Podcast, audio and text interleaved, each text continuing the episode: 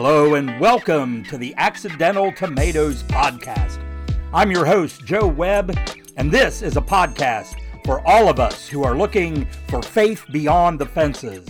I'm really glad you're listening today. Today is episode four of the podcast, and today we're talking about the prison of expectations or the ways that sometimes our expectations can trap us uh, from seeing what's actually real. And so today I want to start with a story.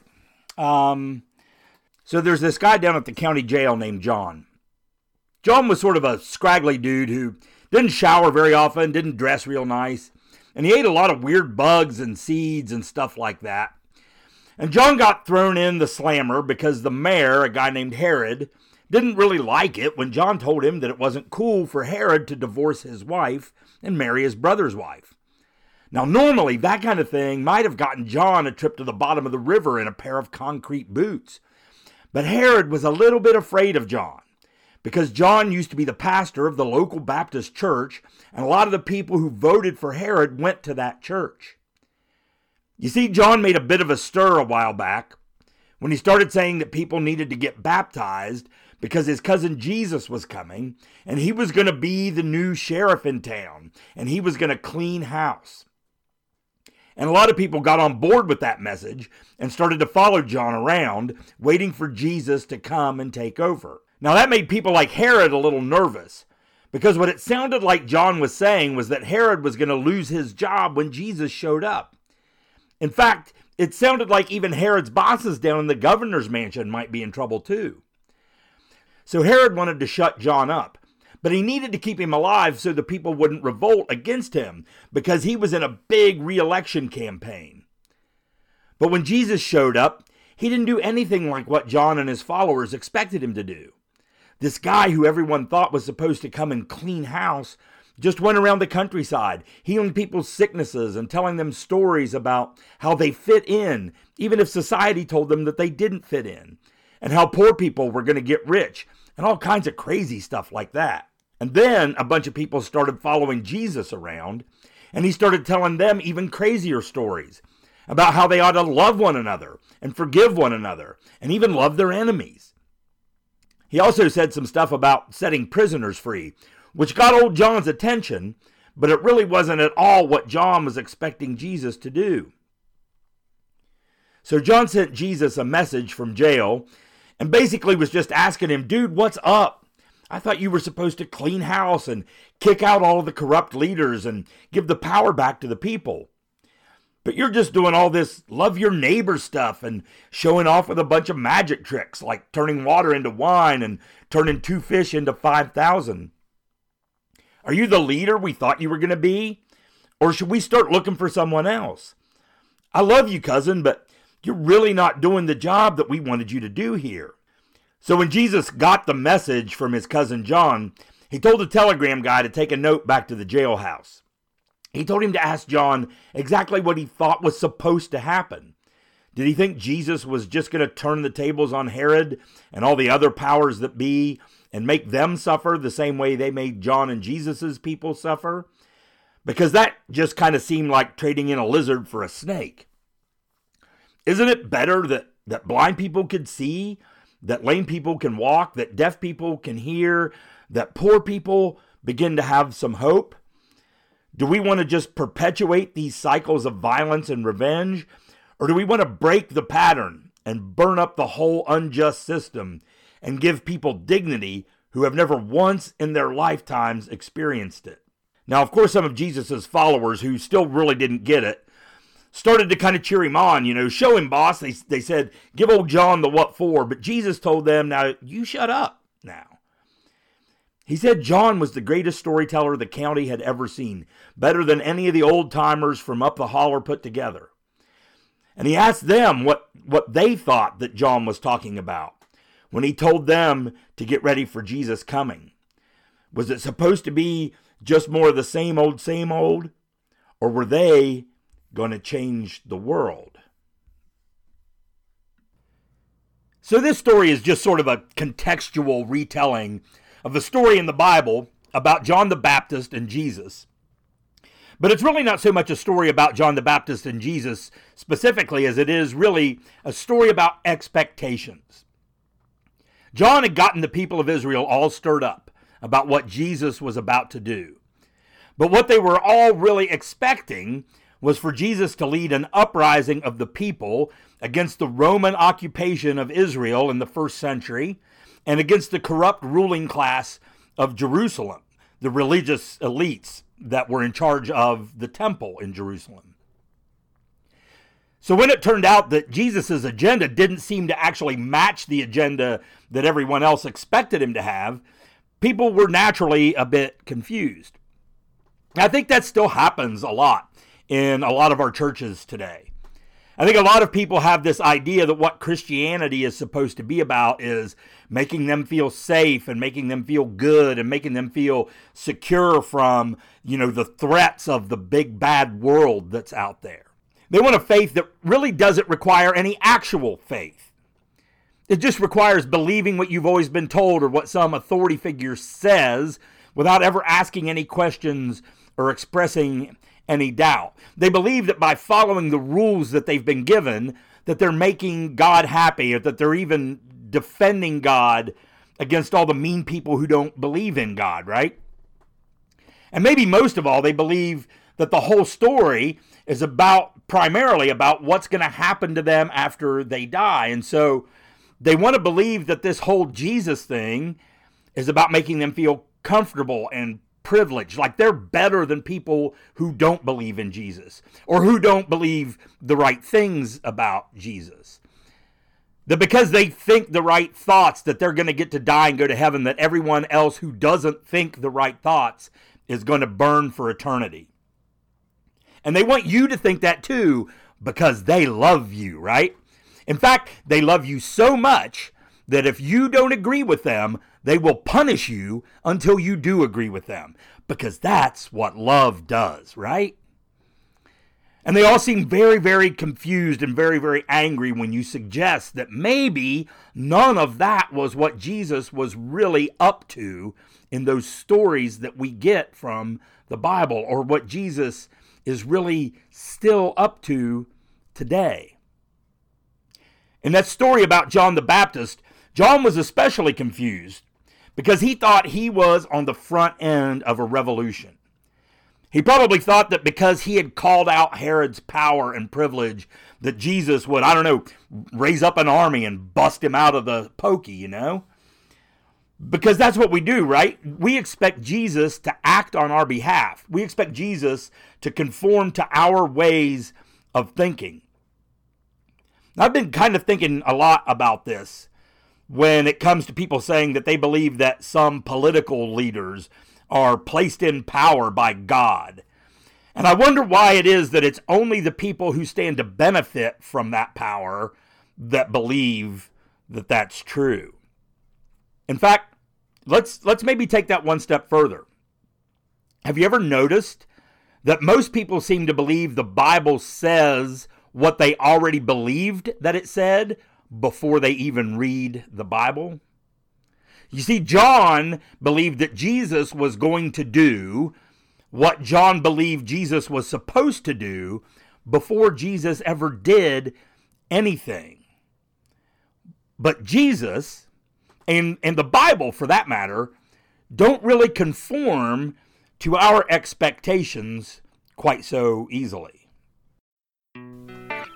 At Accidental Tomatoes, we're building a community of people looking for ways to find faith and spirituality beyond the walls and fences of the traditional church. While our blog and our podcast are always absolutely free, if you'd like to go deeper with more resources and conversations, we invite you to support us through the Patreon platform. For as little as $2 a month, you can receive bonus content, including a monthly newsletter, patrons only commentary, and much, much more. Just go to patreon.com slash accidental tomatoes to learn how. And now, back to the podcast. Now, we've already talked a good bit on the podcast here, just in the first few episodes, about this idea of deconstruction, right? The process of breaking down a, a previous, often an inherited belief system when that belief system begins to display some level of like cognitive dissonance with reality.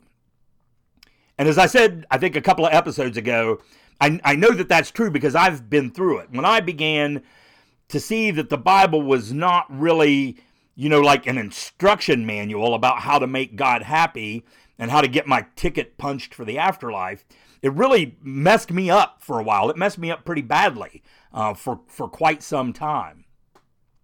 When I began to see that Jesus' agenda wasn't just about getting people to heaven when they die, but about how to bring about justice and compassion and human dignity for people in this life, it really, it really wrecked my whole worldview for a while.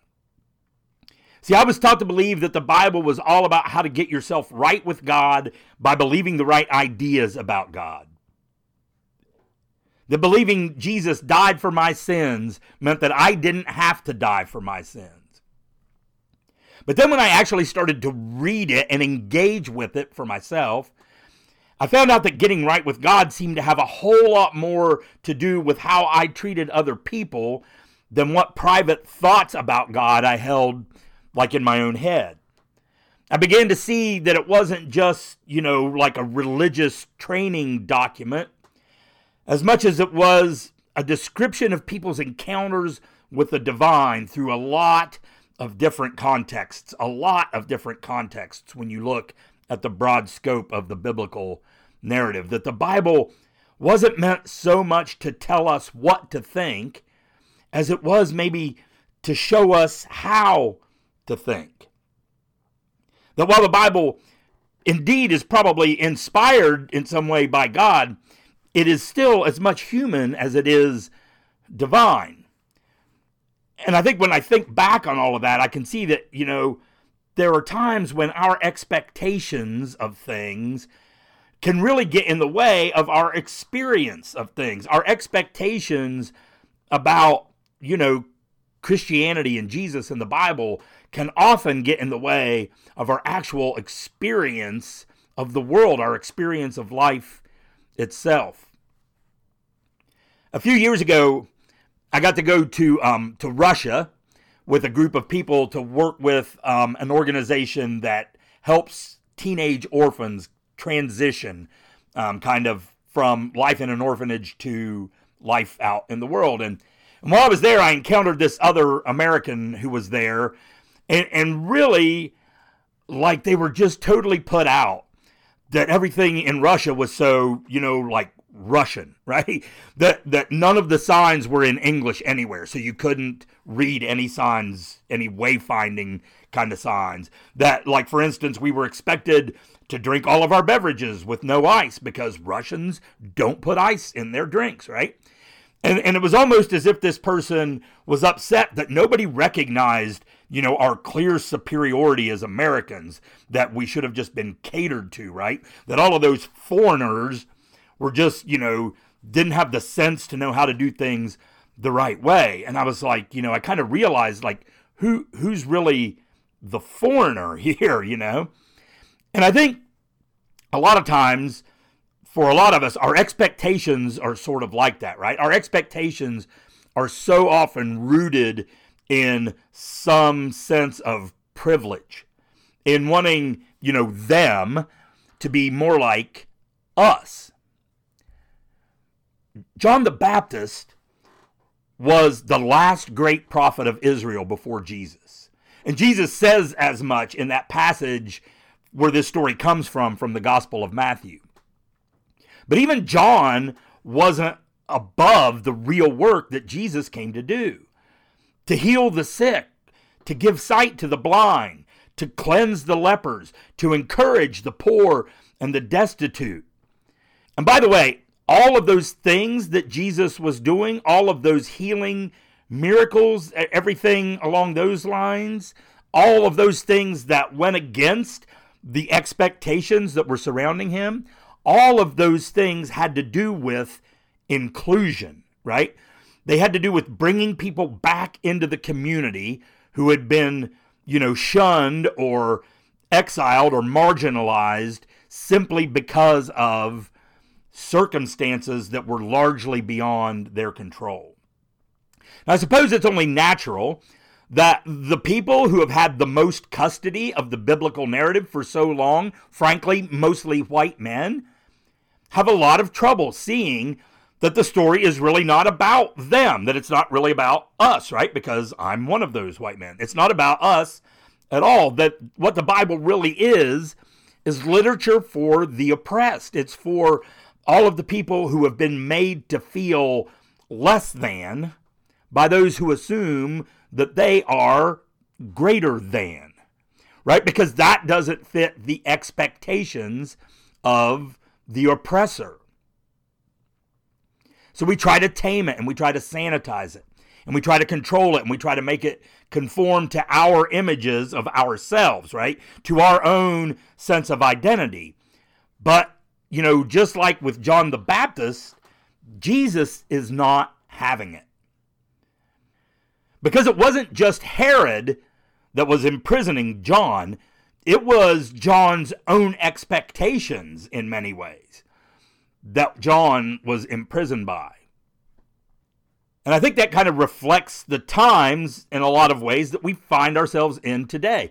More and more of us are becoming more and more uncomfortable with all of the expectations that we've been fed about who Jesus is or who Jesus is supposed to be and what he's supposed to be all about. And I think a lot of times we can kind of feel trapped by all of that. And we're finding that those expectations are really at odds with the reality that we're experiencing, right? Where governments that we once thought of as righteous turn out to be defenders of, you know, systemic racial injustice. Where we keep catching everyone from politicians to pastors lying to us, where our churches often seem to be more interested in what happens in people's bedrooms than in feeding the hungry and caring for the poor, where religious people are more interested in unborn babies than in how to deal with them once they emerge from the womb, especially if they have the misfortune to be born into a poor family or one from another country. And it can all feel just really, really, really easy to just chuck it all and to walk away from it for good. But honestly, I don't think Jesus is having that either. In fact, I think it's maybe never been more important for us to confront our expectations than it is right now.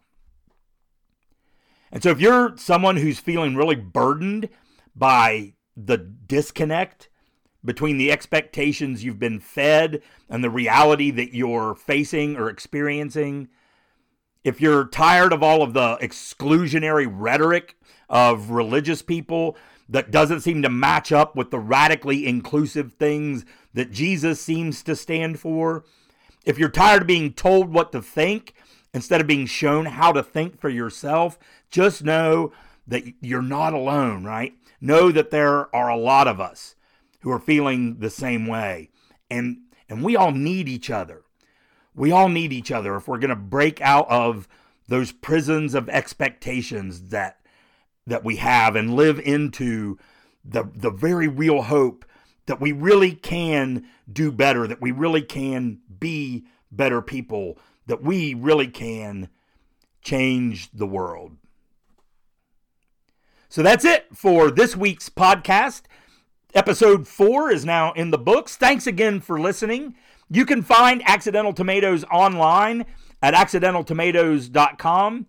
And across the social media world, we're at Accidental Tomatoes. Please be sure to like and follow our Facebook and Twitter and Instagram pages for up to the minute updates of what's going on in this community that we're forming here on the World Wide Web. You can find me, Joe Webb, at my own website, joewebbwrites.com. And you can reach out to me on Facebook, Twitter, and Instagram. I'm at Joe Webb Writes. If you have ideas or suggestions for future podcast topics, I would love to hear from you. So you can, you know, reach out again on Facebook or on Twitter or email us at accidentaltomatoes at gmail.com. And if you enjoy our podcast, please, please, please be sure to rate and review us on iTunes or Google Play or wherever you listen to your podcast. That will help other people find us and connect with our community and participate in this ongoing conversation. So keep on growing outside the fences and join us next time for the Accidental Tomatoes podcast.